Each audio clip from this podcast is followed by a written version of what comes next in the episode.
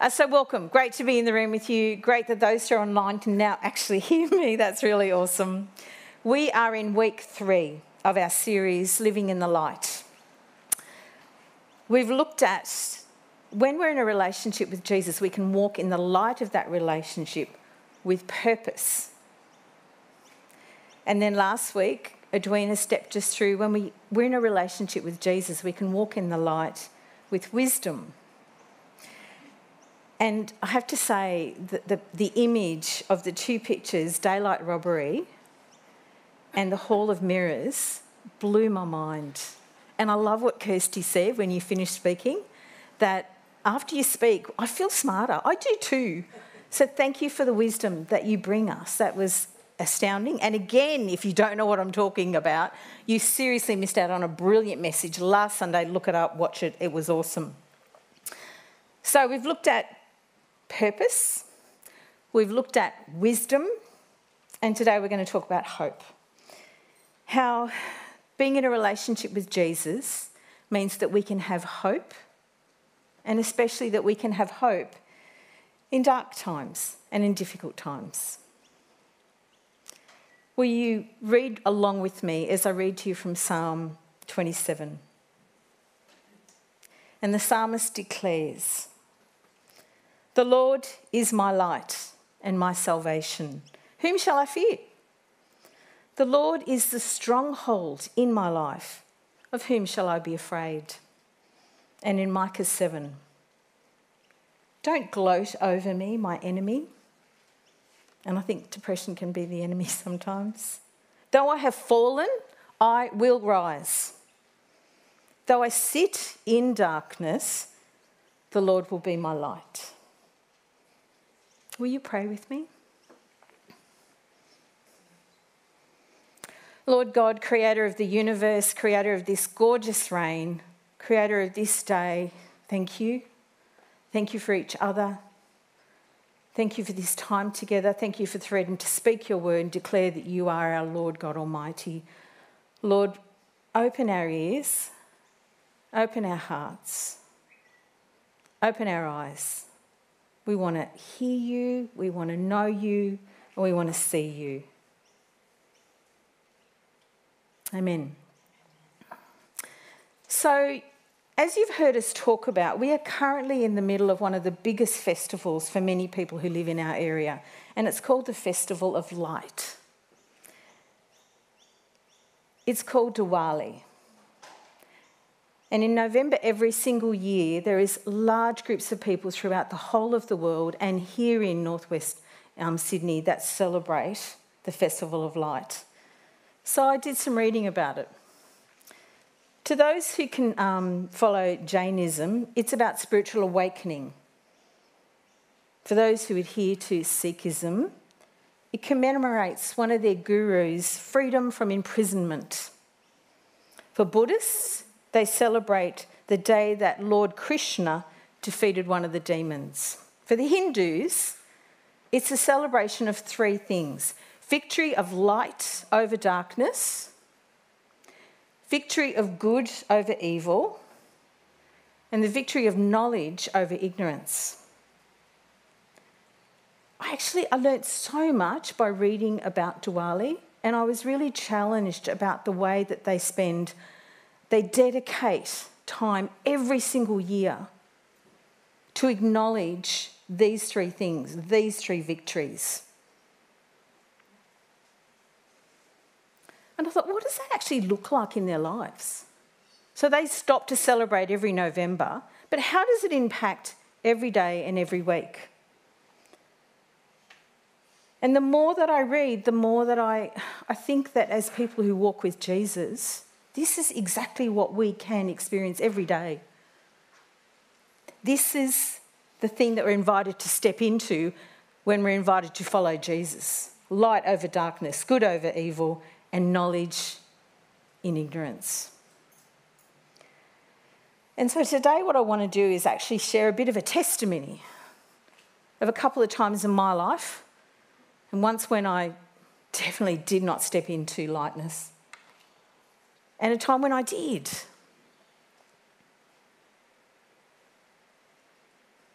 The first experience that I want to talk about is um, shortly after the death of my dad.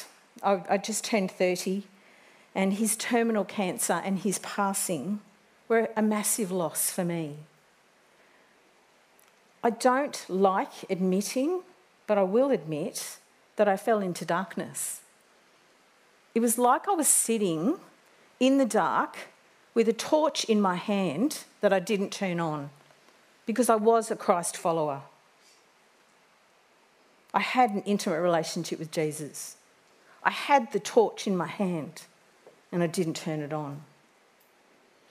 I felt hopeless. I felt like the biggest anchor in my life was gone, whereas the biggest anchor in my life was right with me. But I didn't stop to acknowledge it or to engage Him, my God. I did not do that grief journey well. I'm not, it's embarrassing almost when I look back and see that I got stuck in anger, I got stuck in denial, I got stuck in distraction, and in eventually depression with a capital D. And sitting there in the darkness with the torch in my hand and not turning it on, I look back now and go, how could I, how could I not turn the torch on? How could I not engage the Almighty God who was right with me? So let's fast forward a few years till this last season in Trev's and my life with two teenage children who are now gorgeous young adults. Some of you will know a little of Travis and our story of parenting. We came to parenting in a non traditional way, let, we, let me say. Um, Jack came to us when he was seven months old, and Georgia, just 10 months later, was six weeks old. We parented in the fostering system throughout their lives and engaged in many different jumped through the hoops of um, that what fostering does and what it demands of, of you as foster carers. And after many years and lots of rigmarole, we were finally approved to adopt, and we did. Hallelujah. So we have this friend who used to call it, he'd greet us and go, Hi, How's the great nature versus nurture experiment going? And it felt like that. There were days when I felt like we're in this battle between, I can see some nodding heads. What will come forth today? Nature from birth family or nurture from Trevor and I? I actually prefer to call it the nature nurture adventure because it was absolutely definitely a big adventure, a big challenge. So, throughout the years, we facilitated um, contact with birth family. We got to know birth mum and dad quite well, well, birth mum very well. And then adolescence hit. and, and in great situations, in really permanent um, situations, eh, teenage years can be a bit tricky. And I felt for us it, ha- it took on a whole other level of understanding what these two young people were going through. We began to see in our two the characteristics, emotional health issues, and addiction issues of their birth family. And we were living with that day in and day out. After all of those years of parenting them and loving them, one of the things that broke my heart the most was that a lot of days I would see more of birth mum and dad in them than I would of Trevor and I. It's tough to kind of persevere through that. Wise friends would say, stay the course, use attached parenting skills, set clear boundaries, focus on the person, not the behaviours. And, and I kind of felt like going, yeah, done that, doing that, keep doing that it's still tough. and I can remember sitting in yet another meeting with a medical professional, a counsellor, and a psychiatrist. I was actually reading my notes last night and I thought it sounds like the beginning of a joke. A medical professional, counsellor, and a psychiatrist walking into a pub. It is not a joke. Um, and these three people sat there across the table from us and said, You just need to give them your time, your attention, validate their feelings, listen to them. And inside, I was thinking, What do you think we've been doing? So Trevor and I have this little code when we're in meetings. You kind of have to develop a way of surviving these meetings. And the, the code is for me to just stop speaking. I would um, put my hand on his knee. I'd always make sure that in these meetings we sat together because I needed the support that we were doing this together. I'd put my hand on his knee and I'd just look at him because often it was a question that was being asked. And so that was my cue to say to Trevor, if I speak right now, I will regret what I'm about to say. So this question's all yours. But it also gave me a minute to take a deep breath because it was me acknowledging this moment's tough. And in that tough moment, Jesus helped me to not speak until I know that what I'm going to say is something resembling holiness. It was frustrating, and they were dark days and they were tough days. And it, and it felt like it got worse and worse one of our kids started to run away. And, um, and there was a day when I didn't know where she was. It's terrifying. Yes, I know, phones have apps on them, and she worked out how to turn it off. There was, I, I remember calling the police officer to say, She's gone, don't know where she is.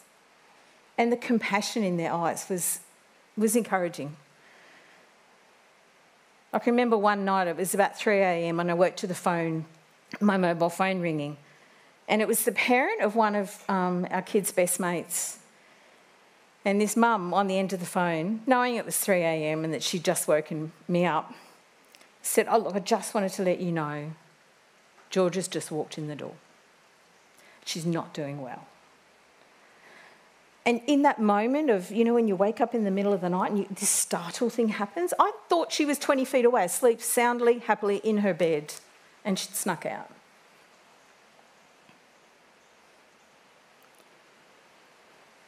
I know the best parking at Westmead Children's Hospital because I've been there so much. I know the best coffee shop to go to in Blacktown Hospital because I've been there so much. Tough days, right? and tough memories to carry.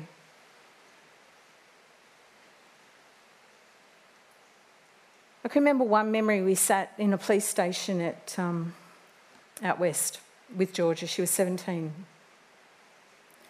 We were waiting for her to be told that her boyfriend had lost his battle with addiction and had passed away the night before. He was 18 and three days old. What a tragedy.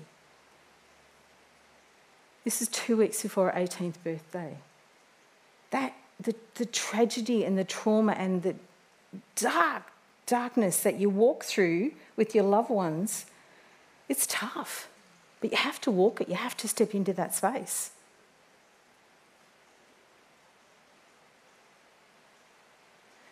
So we carry these memories, Trevor and I, and, and Georgia and Jack. We carry these memories with some grace, lots of grace. Why am I telling you this? It's actually all about today's story, all about the topic. How does walking in the light of a relationship with Jesus bring hope in those dark times. These are real dark times. How does being a Jesus follower change those, those moments?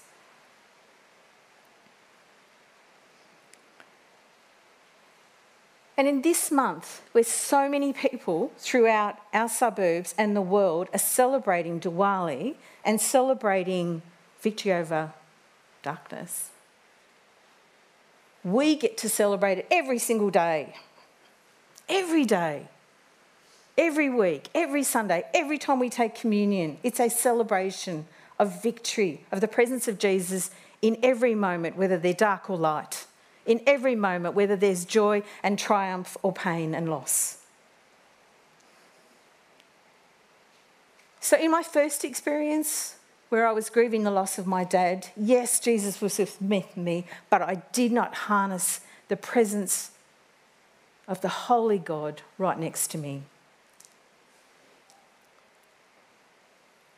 In this last season, I was very aware of the presence of Jesus with us so often.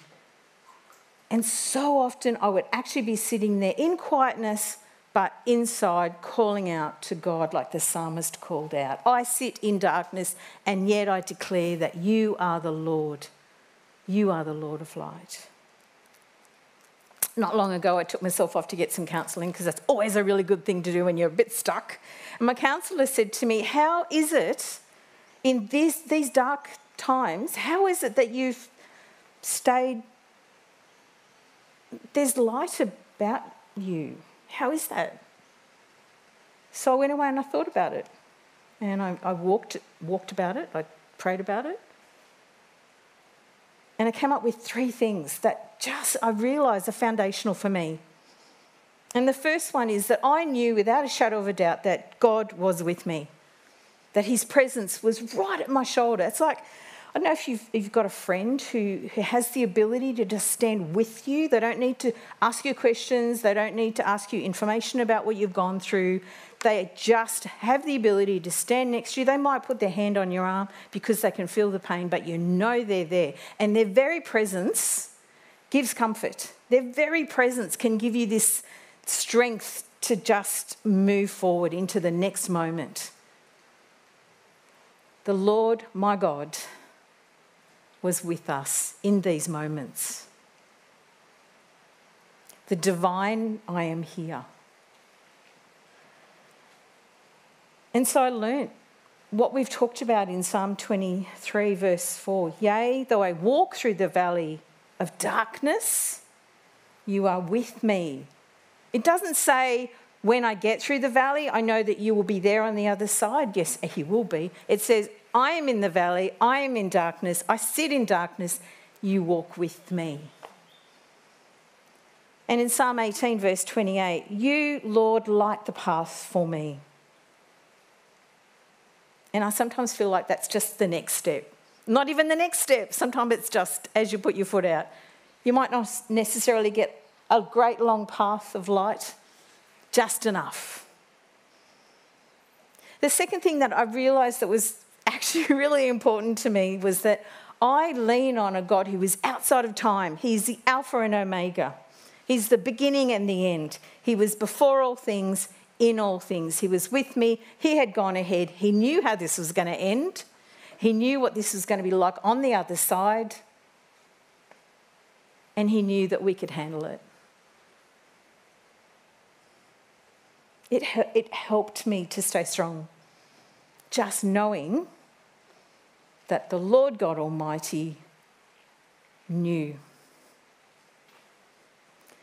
The third thing that spurred me on to hang on to the light of my relationship with Jesus in the darkness is that I believe without a shadow of a doubt that we had been called for this, that we had been set aside to parent these two gorgeous human beings. And if so, if that was the mission, if that was the ministry, if that was the calling, I better give it my 150%.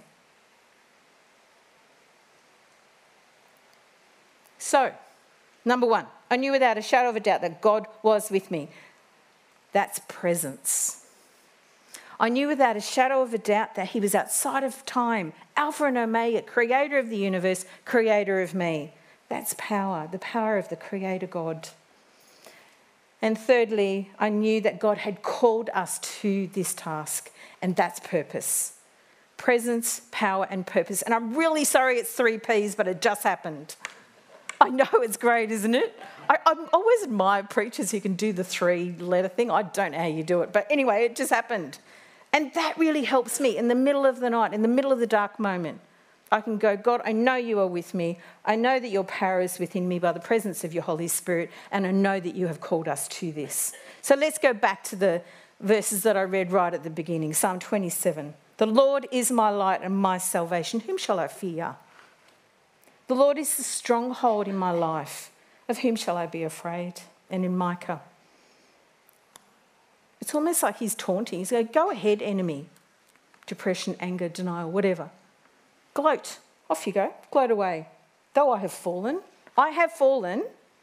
That's okay to admit. I will rise. And though I sit in the darkness right now, in the darkness, Lord, you will be my light.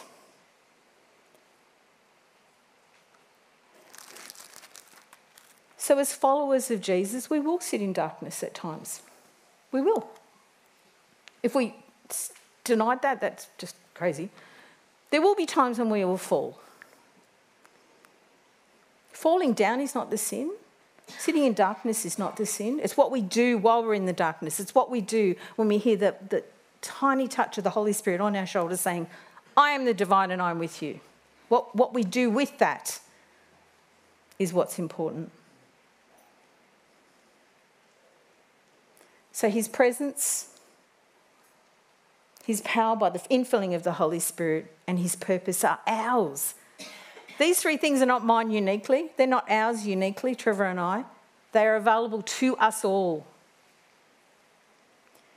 So, from a purely practical point of view, how do we do this? How do we engage relationship with Jesus that actually brings light into the darkness? It's not rocket science, and we've talked about this a lot, and we actually need to make a decision to invest time and energy in a relationship with God. To read His Word, to study it, to memorize it, to meditate it, fall in love with it, listen to Ed's sermon again, fall in love with the Psalms. And if you don't know where to start, talk to Ed. There is so much richness and gorgeousness and challenge in the Scripture. Start somewhere, a psalm a day. Where should they start? Someone, I suppose. Someone, yeah. Start anywhere. A psalm a day. Read through a gospel again. If you haven't read it for the last five years, read one of them again. Read Acts, listen to, watch the Holy Spirit change the world. So, as we watch our neighbours celebrate Diwali,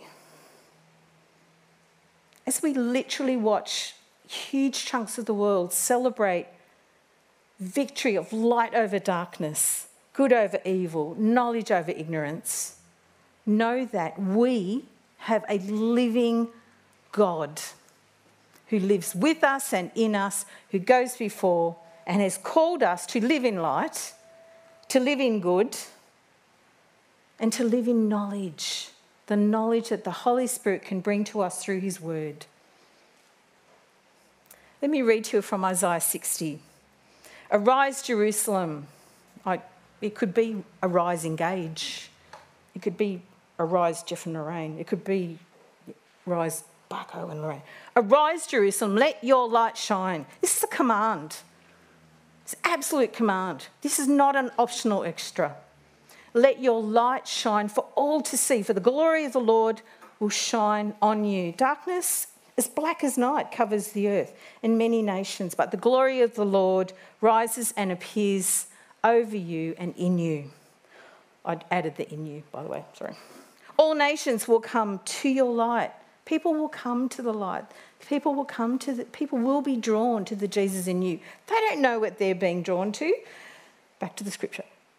All the nations will come to your light. Mighty kings will see the radiance of the Lord in you and in John 1. In him was life, and that life was the light of all mankind. And the light shines in the darkness, and the, but the darkness cannot overcome it. So, for those of us who choose to follow Jesus and celebrate the Festival of the Lights every minute of every day of every week, I wrote this next thing and thought of Clive because it's, it's a song. Jesus, the light of the world, bringing light to dark places. For God created the heavens and the earth. This is the Almighty God. He created the light that is in you and that can come from you and that you can step into. Jesus, the light of the world, defeated good, uh, sorry, defeated evil with good.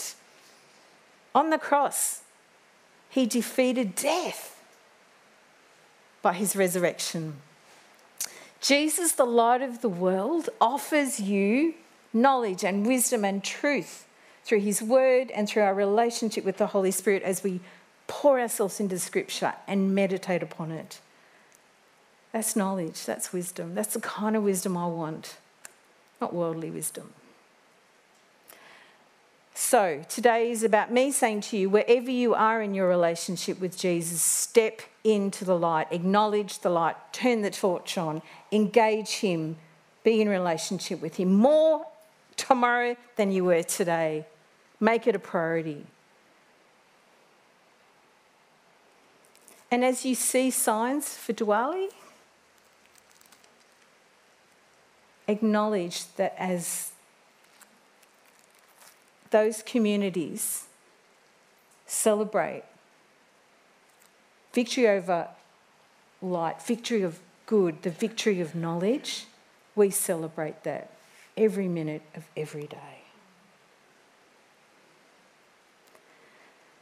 So, living life with Jesus, living in the light, means we can live with purpose. It means we can live with wisdom. And it means that we can live with hope, regardless of the dark. Will you pray with me? Lord God, we are humble before your power. We are humble before your creative energy that lives in us. Lord God, we praise you as the one who brings victory over darkness. We praise you as the one who has victory over evil. We praise you as the one who brings knowledge where there was ignorance. And we ask that you would, in us, be light to this world, in us, be good, in us and through us be knowledge, that you would bring wisdom. Lord, use us to be your light. Every minute of every day and in every relationship that we're in, Lord, we want to be light bringers. Use us. In Jesus' precious name.